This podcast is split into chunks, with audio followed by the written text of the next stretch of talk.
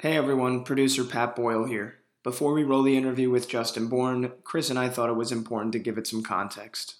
As you all know, less than two weeks ago, we tragically lost Islanders legend Clark Gillies.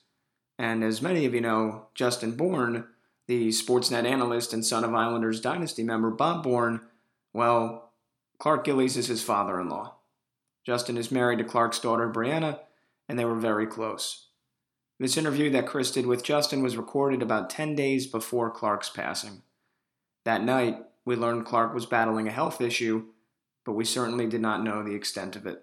We thank Justin Bourne for doing the interview, especially now that we understand a lot more about what his family was going through.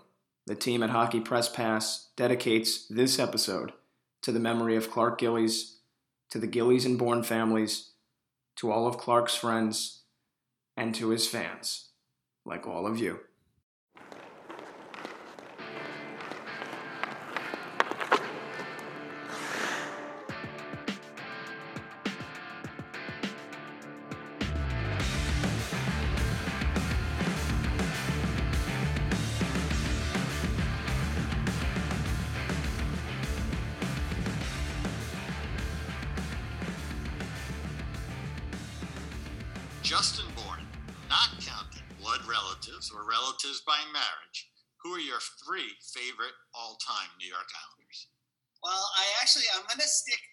Trottier and large because I still have personal connection.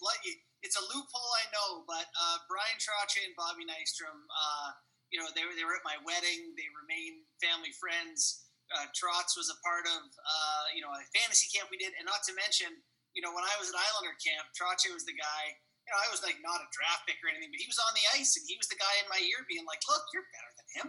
You know, you're better than that guy. And me be like, yeah, yeah, yeah. So I, have always appreciated uh, those two guys and then you know just thinking of my my age i i loved pierre turgeon i really i just loved you know the the talent the playmaking which kind of made when you ask this question i have like i loved watching ziggy palffy i loved i loved ray ferraro you know like i, I was always kind of the uh, i don't want to use the soft word i don't think ray would like that in particular but the, i like the skillier guys of the group Yes, the finesse players, all yeah. great, great choices. Uh, Justin Bourne is our guest. Welcome to Hockey Press Pass, presented by Instat Hockey and the Main Street Board Game Cafe in Huntington, Long Island. And I mention that because our guest spent part of his childhood in and around Huntington, Long Island. It's Justin Bourne, an NHL analyst for Sportsnet and the co-host with Nick Kypreos of the Real Kyper and Bourne Show on the Fan 590. Justin played at the University of Alaska Anchorage and also in the AHL and ECHL was at an Islanders camp too. He started writing around the end of his playing career in 2009, and within a decade, he's established himself as a leading and respected voice in the sport in Canada, where, from what I'm told, hockey is pretty popular. um, thank you, thank you so so much for doing this. How is this whole media thing worked out for you in the move to Toronto? Like, have you enjoyed it? Have you called your shot? I mean, it seems to be going really well. Obviously, makes me immensely proud. But how do you feel about how these last this last decade plus has turned out? Well, I feel like, and I feel like anyone watching should know that uh, I was given my first opportunity because of you, and I haven't forgotten that. That sort of my first published words on the internet were on Islanders Point Blank, which is where you know you were running that shop at the time. Um, and actually, I think I wrote another piece. Maybe I wrote two for you there. Um, but it was the first the first stuff that I ever got in front of eyeballs, aside from Bourne's blog, which is a WordPress site. So um, that felt good. You know, it, it kind of got people to, to my personal blog and got things started. So you know, from there, I think I I found a, a this niche where um, if you played in the NHL and and were really good, you made a lot of money and you don't want to put in the time and work to do the media stuff. I, I, don't have that problem of having gotten rich and, and, while playing, but I played a high enough level that I think I know it and can speak it, um, at you know at the pro level. And at the same time, um, I like to read and write and always have, and so that's been a bit of a, a, leg up. So yeah, found found a little bit of a niche in the early going of the uh, the blogging internet wave, and here I am in Toronto. Things things are going pretty good now. And I think Justin, thanks for saying that. I think those first couple of pieces, the spirit was like the player's experience, and then that's you know your pieces for the athletic and other places that have been so well received that kind of created your voice. Like, was that your thing? That okay, I I'm not a, somebody who played 500 games in the NHL. I need to bring something different. So did that kind of become? Was there a moment where you're like, this is what's going to have to be my voice, whether it's a written piece or whether you're on the radio or anywhere else. What's funny is the evolution of that, Chris, because for sure, when I started out, it's like I had no, I'd never written, like no formal writing training. I didn't go to school for journalism. Um, you know, so when I started writing, that was like the one thing I felt I could do that other people weren't doing is relating my own experiences. And, you know, at that time I was, I started writing, I think, um, you know, my blog while I was in the ECHL uh, injured. So I was freshly removed from experiences and could relate things directly to having played against NHL players. So I kind of thought that was going to be my thing. But then as you do it long enough, no one cares about a guy's playing experience in the ECHL 10 years ago. And so trying to find a way to continue that relevance, um, you know, for me was, you know, I opened my, my, my, mind up to some of the analytic angles of things. I, uh, I tried different things in terms of you know, making videos. Like I did systems analyst post post where I broke down things. So, you know, finding my voice has always been about like what do I know or what can I do that other people uh, can't or don't do or don't do well, and kind of trying to f- stay in that pocket a little bit, which I think I've done all right. But the one thing when you talk about the voice is that maintaining the voice of the locker room. And I say like and um and as, you know, like a lot of the the pauses uh, like hockey players do, and I think there's an authenticity in that. If I could swear a little bit more, I think it would make it perfect. But that's probably not allowed on Sportsnet. So uh, yeah, keeping the hockey voice while using some other analysis has kind of been my niche. But it is allowed here, so feel free to be, oh, your, be your authentic uh, self, Dustin. Um, your foray in the middle of all this to uh, working in the Maple Leaf system as a video coach or analyst, um, I don't think you did it for education to go back into media at the time. Were you thinking well maybe you know everybody wants to be in the game right? Everybody who's a every former coach who's taking a temporary job on espn wants to go back and coach. I get that. But at that time were you thinking justin that you know maybe you would get into the coaching or management side? Yeah, it's a great question, and I, I don't 100% have an answer on, on what I thought it would be. I thought it might be all of those things, and I knew that whichever one it was was beneficial to me. Like, you know, I, I saw the opportunity. Kyle Dubas gave me an opportunity to be the, the video coach of the Marlies in the AHL, and I thought if I go there and I'm good at it and I like it, then yeah, who doesn't? I want to be in the game. I still want to win a Stanley Cup. You know, I still do. So, you know, this to me was an in to be on a staff. The Leafs were good you know, Sheldon Keefe was always kind of Kyle's guy, and so being Sheldon's right hand man, if they worked their way up, you know, I could kind of squint and see my way into the NHL um, from there. So I figured that was a good angle, and if I didn't like it, I came back to the uh, come back to the media side, having worked in Toronto, you know, for some of the bigger names, and I, I had a sense that would be valuable. And at the same time, I was kind of far enough removed from my playing days where being in the game again and kind of having a little bit more uh, um, authority to the voice of having been of the game. I was behind the scenes of them. I, you know, I had on my computer when I got back into media Mike Babcock's systems package, 80 slides long on PowerPoint, and you know, I, I felt there was either way. I thought I would come out ahead, and I think that worked out. What one thing I forgot about going back into the game is it's all you knew, all you have. Like you know, you're on the bus, you're in the plane. At that time, we my wife had just given birth to our first kid we moved to Toronto. We didn't know anyone, so it was hard never being around and just like being so consumed by hockey again. And I'll be honest, by like my the second year of it, I was like, "Boy, the the athletics starting up. I wonder if they have any opportunities there." Um, you know, it, it, worked out great that I was able to get get in there after a couple of years. And never say never. There's no reason not to, but things are going well. I see the podcast charts. I see you and Kipper uh, kicking butt on the air and uh, Fan 590, um, Sportsnet, a rights holder, major shows, Hockey Central. Uh, are you in the mode of um, I'm a media guy? I'm a, I'm a broadcaster. Yeah. Well, yeah, I am. You know, I, I, did always feel that the jobs I had out of hockey was kind of working towards something else. Um, you know, I, I, worked at the score for years, and I wasn't, you know, that never felt like the end game necessarily. And same with the, the video coach, and same with the athletic. This job is like, you know, I, I think if I'm going to be in media, and I, I, I think I am, I'm, I'm going to be a family guy, and you know that lends itself better than all the traveling. So here it's like, what do you want to do in media? And it's I I feel like for the first time, not that I can call my shot, but I, if I went to them and said I have a, a show an idea or a video idea or a whatever, I feel like I would have that leeway to to act creatively. I also, uh, so yeah, I think I'm. I, I say I think I'm a media guy because there's always a, there's still a part of me that's like, you know, if someone came and was like, "Ah, we'll give you 300 grand to come cut tape for the," you know, okay, you know, I can, you can talk me into it. So, um, you know, there's there's a world I could be talked out of it, but I'm very happy and content in media. I'm having a lot of fun, and it's better for my lifestyle. So, uh, yeah, I, I think I'm a media guy. To the viewers, listeners not in Toronto or one of the few, when I say hockey hotbed, let me be clear here Islander fans, Ranger fans, Bruins fans, no offense here. I'm talking about getting back from the Islander game, putting on TSN Sportsnet or, or, or Sports Center or Sportsnet, and the, the lead highlights are not LeBron or the Yankees.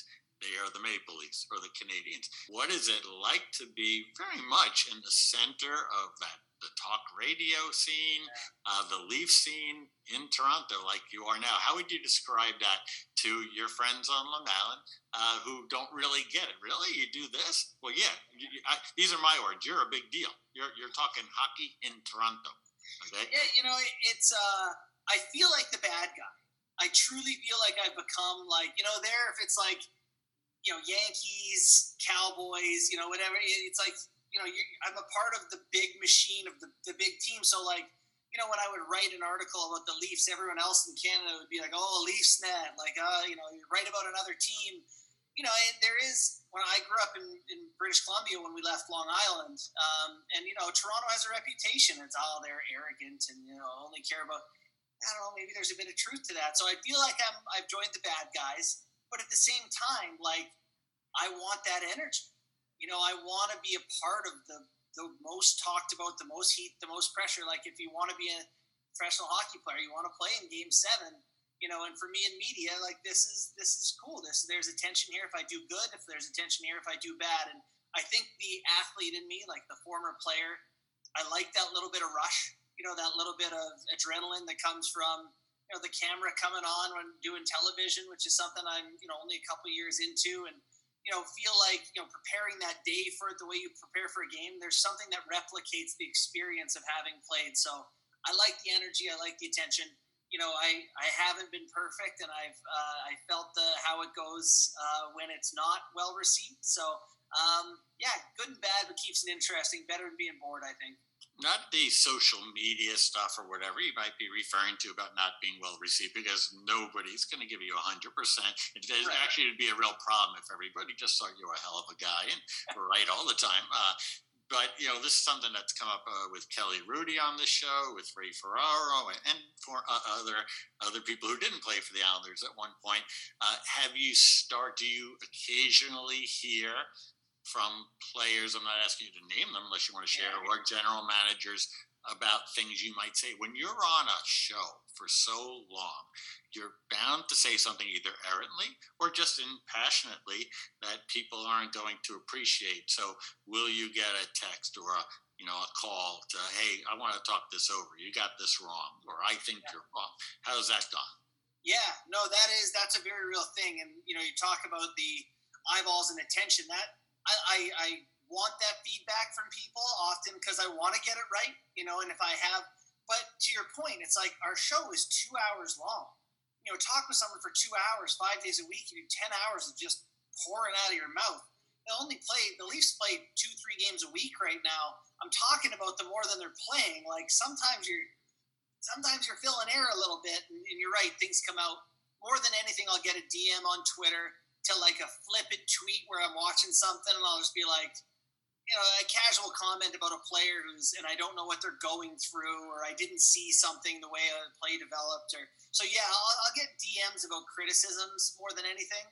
You know I, I have uh, all my WhatsApp. I don't know if you use WhatsApp, but my contacts from uh, the Toronto Maple Leafs uh, guys, and I do intermittently hear something never like great job on that usually like you don't know what the hell you're talking about and i'm like shit i don't so there is that there is that element of like it keeps me on my toes because i know people are listening like that but at the same time i don't want to embarrass myself so yeah it keeps me on my toes oh cool um I thought about this after you were nice enough to uh, free up some time to, to do this uh, interview. I'm, I'm putting you on the spot a little bit. It's a positive. It's a nice thing do you remember back in the days when you were you're actually now old enough that you, there were these days where people mailed letters. Do you remember mailing a letter to the Islanders and I, I believe specifically to me when you were young?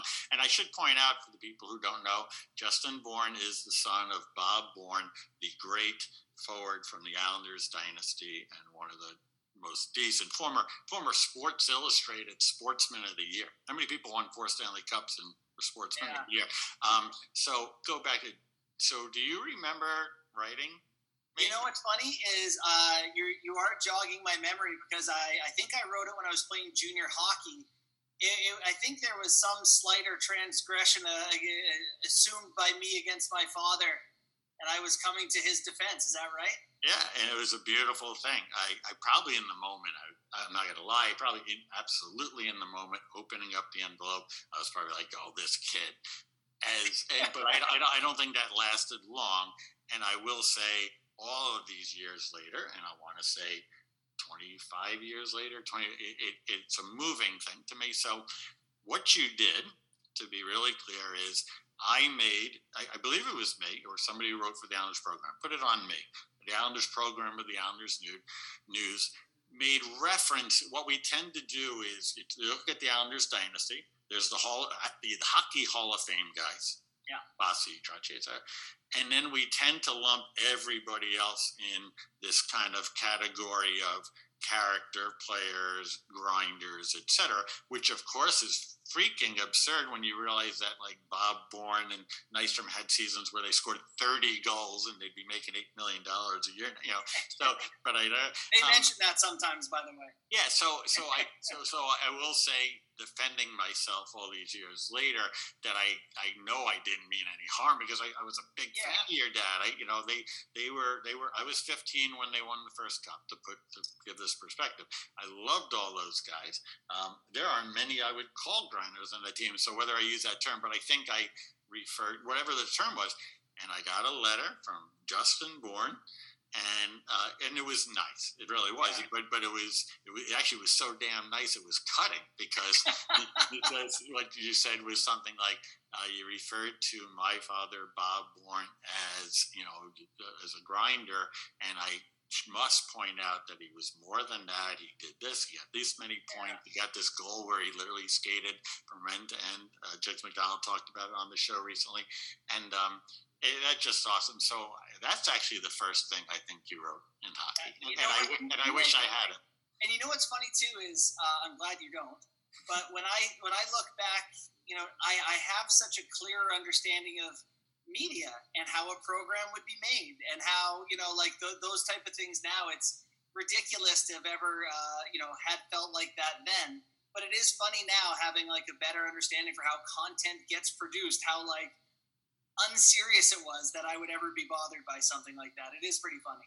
And and and uh, it uh, the ending gets even happier, and we'll go on to other things too. But uh, when the Islanders started a Hall of Fame under Charles Wang, uh, it was it was you know Bourne Tonelli, Tonelli Bourne in terms of that that, that next group that we thought were no brainers to to be the first uh, non Hall of Famer uh, to go into the Islanders Hall of Fame. I guess I feel like I'm getting defensive telling you that, but it was uh, Bob uh, Bob Bourne. Uh, well, listen, that worked out well for me too. That whole induction. I don't know if. Uh, yeah. Yeah. So, so when we had Bob Bourne Islanders Hall of Fame night, it was going to be one particular date, and then your father, or perhaps you yourself, sent word, perhaps through the legendary Joanne Holloway, assistant to every general manager in Islander history. Uh, she will uh, be uh, she'll get sainthood in a, in a couple of years. Um, you know, should write her book. you won't. That's what makes her so great. Um, but uh, got word that said, "Hey, uh, Justin's on University uh, uh Alaska Anchorage, and he can't make it. Can you have this other date?" We moved it. I think I want to say to Thanksgiving weekend, actually American Thanksgiving weekend. And at the time, I know it's like, "Oh, but that's actually a rare game where we sell a lot of tickets because it's Thanksgiving weekend." And I have to say, Milbury said, "We're doing it then. We want his whole family there." You came and you reunited uh, with a childhood, a young childhood friend. Can you take it from there, please? Yeah, um, you know, I think you guys. So I was in Alaska. and You guys flew me down to watch the induction. Uh, and put me up in a hotel. And my dad was like, "You're not staying at a hotel. You're staying at my best friend's. You're staying at the Gillies house." So um, on on Thanksgiving, um, my uh, well, I guess my now wife opened the door, Brianna Gillies. Um, you know, I think she was a little little hungover from Wednesday night as it is uh, in the U.S. before Thanksgiving. Um, yeah, and, and, so I stayed there for the weekend, and you know, we she was kind of my chauffeur and took me around for the those those few days. So we grew up as next door neighbors. Like our parents bought houses beside each other. So up till five years old or six, as five, we, you know, all our pictures are together at birthdays in kindergarten. We did everything together and then when our dads got traded, hers to Buffalo, mine to LA, you know, however, you know, that all went down. Um, we didn't see each other for 20 years. So going back there, reconnecting, uh, she had a boyfriend uh, that Thanksgiving, so nothing happened. But when my brother sent me a message that they had broken up on MySpace, and so I immediately sent her a message, and um, you know, we hit it off long distance, and then gave it a try in person, and uh, here we are, you know, I guess that was in 2006. So we're 15, 16 years later now. We've been together since then. Uh, two young kids and living in Toronto. So all I know is my friends, when I was first starting to kind of see Brie, they would send me uh, videos of Clark beating the shit out of people, and they'd be like, "You sure you want to do this? you know, like you don't want to like dip your toe in, in, these waters and mess things up." So I had to be all the way in before we got started, and I was pretty sure I found the one and I, I, trust that first conversation with, or that first time you then saw him, that that you, you, you I mean, obviously you were friends, uh, but he yeah. gave was he fairly easy on you? You know what's great is so because my dad and Clark were such good buddies, like they Clark was around a little bit because he would come up to Kelowna, BC, and play in my dad's golf tournament. When I was like 15 or 16, Clark mailed me the first ever Callaway Big Bertha, like the driver. So like you know, I we had he had good to me throughout my life, and so I think I was someone that uh, he was going to trust in the early going. That I, I didn't have any uh, ill intent or anything. I remember being on the back of his golf cart, like my dad and him were in the cart, and I was riding on the back, and I was like, "So Clark, I'm uh, I'm shopping for rings," and he was like, "Is that a Canadian way of asking if you can marry my daughter?" And I was like, "I guess." He was like, "Yeah, you're good." And then you know we went and I three jacked on the green, and off we went to the next tee. So yeah, he's he's always been good. Nice. That's one. It's one of the all-time great family stories in, in hockey, and uh, and I'm so happy for both you and, and Brie. I, when you went, to, what do you remember about going to Islanders training camp? You wrote about it, you know, your experiences. But when you look back on it, on it now, I re, I was there, and I just, I just, I, I watched it a whole way because we, I don't know, I just felt like that's like that's like somebody we know, you know, like yeah. somebody who's who's Islanders blood. But um, please tell me everything that you remember about that. Yeah, you know, I think I remember the biggest personalities. Uh, you know, like Bill Guerin and uh, Mike Sillinger stand out to me a lot. Like Guerin was, Guerin was it. You know, Mike Comrie being there was really cool to me too. I think wait, this sounds really contradictory, but like I never grew up thinking I was going to play in the NHL. It wasn't even really a goal of mine. Like I played house hockey and at certain levels and kind of the, never on the A rep team. And it wasn't that I was not good enough. I, it was never really a focus of my life. You know, my parents did separate when I was eight or nine years old. So, you know, I, you know, my mom taking me to practices and stuff. I, I had other interests. And then, like at 14 or something, I was pretty good. And then I grew like six inches and I could still score. and people were a little more interested in me. And all of a sudden, I was like, "This is kind of fun." You know, now it's it's getting easier for me, and I I really started to commit to it. So anyway, my point with all that is that I kind of felt a little starstruck being there, right? Like I was right out of college and university, and there's Bill Guerin and, and Mike Comrie and some of those guys that I, I had watched and admired and all that. So a little bit starstruck. Um, you know, I I remember just not knowing what to expect from like, can I keep up? And then finding out that I could and feeling pretty good. You know, I, I actually played pretty well at that camp.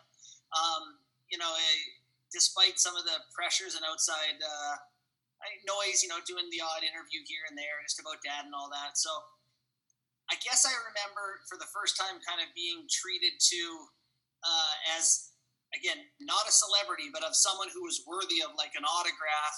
You know, they, they, the truth is, what I really remember is being handed a per diem envelope, and NHL players got like $100 a day. There's like $700 cash in an envelope. I'm coming from U- university. I've been eating ramen for four years. I was just like, oh my God.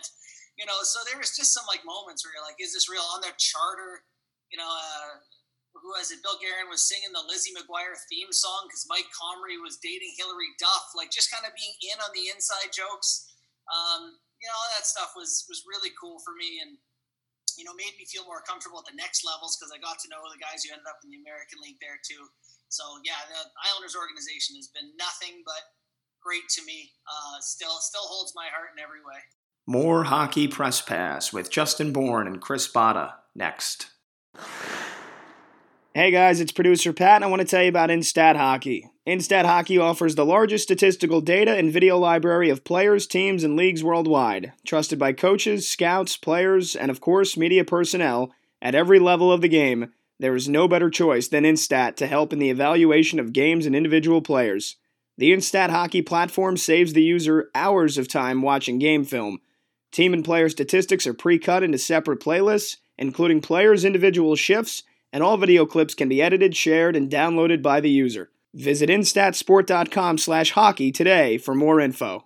Main Street Board Game Cafe in Huntington Village on Long Island's North Shore. Games for sale and games for play. Food and drink, beer and wine, fun and friends. Bring the magic of phones down, eyes up tabletop board games to your family. Their staff will help you find the right board game for you. From card and party games to games for families to strategy games, we have it all. Get off your screens and unplug your game for a night your family will remember. Looking for groups to join? Our Magic, The Gathering, Dungeons and Dragons, or Warhammer communities are welcoming for all. Located at 307 Main Street in Huntington Village. Go to MainStreetBoardGameCafe.com for more information. Main Street Board Game Cafe. Find your crowd, unplug your game. Uh, having that experience and also you know, Utah, I want to say, in the East Coast League. You're an all star, produced, you, get, you know, 30, 40 points. I had a good run there. But then, you know, not playing anymore, does that give you a, a more, an even greater appreciation? Not that you wouldn't have it already, yeah. but an even greater one for, never mind Matthews and Tavares and, and, and Or whatever, but the, the guys like Hyman who, who make it and, and, and you know, and and then have careers, or even just eke out some games at the NHL level. For sure, no, it absolutely does, and I think it makes me appreciate two things. Number one is the guys who are that good at like 19 and 20 years old. I don't even know what that's like. Like that's like a, a like from birth focusing on hockey to be as good as those guys are, as young as they are. Like some of these guys contribute now at 20 years old. I was going to university in 1920 at 20. I went to university. I spent four years there. You know, I left university at 23, 24 years old and got better every year along the way. And so even then, you know, I was an ECHL All Star you mentioned, and you know, spent a couple of months in the American League, and you know that that's as good as I could do. And I'm in my mid 20s. Like these guys to be that good that young is one thing. They're kind of like the freaks of nature. But then the guys you mentioned who who climb the charts, who climb the ranks the whole way there. You know, Yanni Gourde, you know, plays in the in the you know QMJHL, and then he plays the East Coast League, and then he works his way to the American League, and then not just makes the NHL, but wins Stanley Cups, makes like the work. This guy, it's been his life. I don't even think he would know the work he's put in until he gets out of it. He steps off the treadmill and he goes, like, oh, like you know, you can shower and just be dressed for the day. This is what civilians do. Like, I don't even know that he would be aware of, of what he's done. So I do appreciate these guys and, and their abilities and you know, it's nice to have played against some of the best in the world and have a sense for uh, for what it's like to play against them. But I was playing against Jonathan Toews in college when I was 24 and he was 18. I was almost as good as him, almost, but I was six years older. So, yeah, just a real appreciation for those guys. On a typical day for you, not a trade deadline game, a day, or a playoff game, uh, is it in and around your family responsibilities with two young children with Brianna?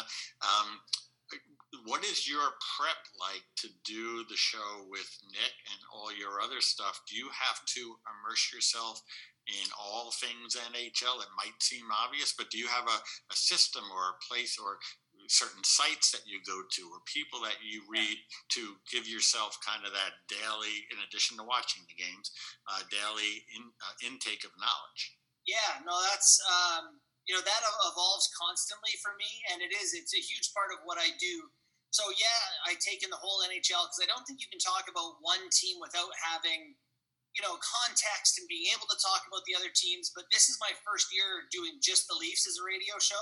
We still, of course, we do the whole NHL, but um, you know, I did Hockey Central last year, which was a whole league thing, and sometimes it would get a little Leafs heavy. But so this year, I've changed my focus to being more Leaf centric.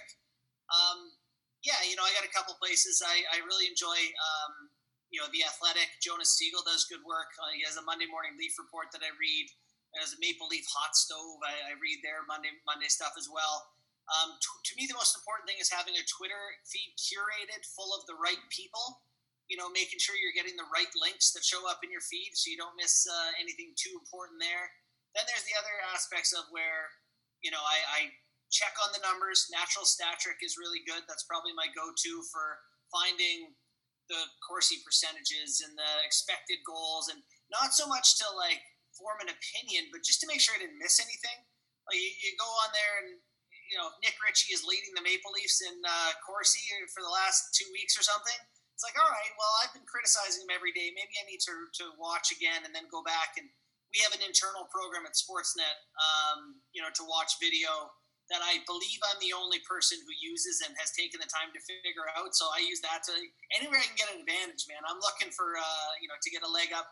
I find media competitive, and you know I, I recognize that I have to do it better than other people coming up. And so one of the tools I have is uh, I, we have the resources at Sportsnet. There's no excuse for me not to have the answers. I can send an email to the to a email address, internal Sportsnet email address, and get stats when I have questions. So for me, I just have no excuse. So I do find though that a lot of my prep, uh, it, it, works. It's layers, right? Like if I do prep for television, I'm usually finding out something I can also use on the show that I may also use in my writing. You know, so it seems like I've got three different things going on, but the prep kind of is one thing, and then it, you know you figure out what works best where. But um, it is it's time consuming, but I, I genuinely like hockey and like following it, so that makes it a lot easier. I'll resist calling you a grinder in this case. hearing you say that. Flattered. No one's ever called me that on the ice. I promise. The uh, but but I mean, you know, that's what you're doing now. Is you're out working, right? You're like, you know, I can't I'm trying to think of some. Well, even Kypreos, who played a long time, right? Like you, you have that extra edge. Doesn't take away from anybody else. Everybody brings something different. And then there's the hosts who do such a great job, like Jeff Marek, right? Everybody brings their different skill set. That's what you're bringing. Because you're in Toronto, I'd like to have some fun. I think this could actually. There's no reason why it wouldn't be positive on both ends. But I'd like to talk about John Tavares and what he means to the Leafs and what you think he will continue to bring to them, and then I'll come to the second part of that question. Yeah, you know, he, they named him the captain. You know that. You know, it's um, you know, they named him the captain because they all of the things that he he represents a steadiness, a consistency, a drive to win, and he's a hockey player. I don't know if he knows about other things. Like he is a hockey player, you know, and I think that is something that they wanted from this group. You know, Willie Nylander's on TikTok shirtless doing you know dances in the summer, and Mitch Marner is you know making eleven million dollars a year wearing a Red Bull hat, and everyone's up in arms. So God knows what. So I think he he they look at him as stability. He's hockey first. Um, he's someone they feel like they can re- rely upon. You know, it, the way the NHL works now with salary caps is so unfortunate because a lot of these guys get viewed directly through the lens of their contract rather than like good guy, good person, works hard, good player, you know, but everything about Tavares here is like, but he makes him 11 million, you know? So unfortunate that that clouds it sometimes. As long as he's producing, they will love him here. Uh, there are years left on that contract that I'm not confident that production can stay up. So I don't know how that plays out in the end. But for now, I think there's a lot of respect there for the guy he is, and um, you know, obviously a great appreciation that he he left to, to come to Toronto. And then the other side to it is is that you, you don't get a prize for making the final four two years in a row. Although I would have signed up for more years like that when I when I worked there, I had one um, in '93, thanks to Ray, um, but and others. But was it, it when we look back on it? Is it still like when Tavares left, which was his business, his choice? Um, we can, you know, criticize maybe how on a PR way he played some of that or whatever, but I don't get too caught up in that. But everybody thought rightfully so, that the Islanders were going to stink for a while, right? I mean, like yeah. nobody, at least in the moment. All right, they signed Trotz. Barry Trotz certainly is right. Well, maybe all right, but even then, I, if I recall correctly, it wasn't that long ago. The feeling was like even if Barry coaches them to death, you know, maybe they're fighting for eighth. So where, you know, how, how, do you see that achievement so far, knowing it's about winning the cup? Maybe they'll get other shots at it. We'll see what this year, obviously, you might want to throw out. We'll see where it goes in the next few weeks. Yeah. But but as a, I believe you're a fan or you have a special place oh, in your heart for the Islanders, like what was it like to see that, to see that them lose that guy, thinking it's Barzal and, and Bailey and a few other guys, and then what became of them the, the, the, for the three seasons after that? Well, you know, it's a great question. I think unfortunately a lot of it gets phrased as like, or like kind of uh, shaped in a way that's like they went there, um, you know, without him, like because he wasn't there. Like for me, because I, you know, I hold no animosity that he left, and I'm not, uh, I'm maybe in the minority there, but like for me, it kind of felt like God, maybe he was the one piece. You know, if they got that far, if they still had Trotz and did everything else the same. Maybe he's the difference there. So maybe he's not. Maybe they never get there with him and he plays big minutes and it doesn't work out. You know, he had some defensive issues and there was, uh, it's impossible to say. Kyle Dubas likes to say there is no alternate reality. There, that's the one that we live in and that's what happened. So, um, but it is really cool. And you know, it is very Long Island to me that there was no rollover no, oh well, woe is me, and just a whole lot of fu. Like it really felt like a big middle finger and a big "we don't need you anyway." I really loved the attitude. I loved the chance. Like as much as I don't think that John Tavares should have to deal with, I feel like he should be a celebrated figure in Islanders history. You know, like he was an important part of a team and gave his best for many years and made players better. And you know, he, he was a great Islander when he was there. But I, at the same time, he's one person, and I can't feel bad for him when he's making $11 million in his hometown. All those people who got to say, you know, like, you know, this one's for us and we don't need you.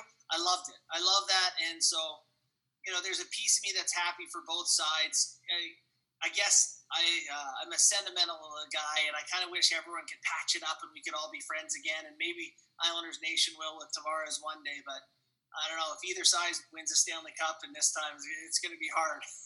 and that's what that's what makes it fun, right? And, and I, I, I, do get all sides. The Islanders stuff, and I know um, Tim and Sid, I forget which host it was, uh, you know, said something like he doesn't understand how Islander fans treat Tavares. I think Tavares hurt himself by constantly saying he wanted to come back. And we get it, it's free agency. I think there was a better way of playing that because yeah. then when he didn't, you know, so I, I, get that. But um, you know, he should have done. has gotten traded at the deadline, and let them get a haul asset, then sign back with them. That's what he should have done. There's a big part of that. I think that's part of it as well because they would have, right? It was uh, different. It was Garth Beckman. So, um, thank you so much for doing this, bud. Uh, I know you got a lot going on with your family and the youngsters. So, thanks for taking some time to, to do this and, and hope we'll stay in touch and maybe we could talk some more hockey down the road. Yeah, great to see you. It's uh, been too long. The second I got your text, I was uh, eager to be involved, man. So uh, glad to see you're doing this, and best of luck with it. I'm, I'm sure it'll be a hit. Thank you, Justin. Best to your family. You too. Thanks, Chris. Take care, bud. Well, that will do it for this episode of Hockey Press Pass. A gigantic thank you once again to Justin Bourne for spending some time, and a huge thank you again to all the fans that have listened so far, that continue to listen, and that will listen in the future and of course from the entire Hockey Press Pass family, Ksenia, Danny, and of course Chris. I'm Pat Boyle. Thank you so much. A huge thanks, as always, to the Main Street Board Game Cafe, and we'll see you on the next episode of Hockey Press Pass.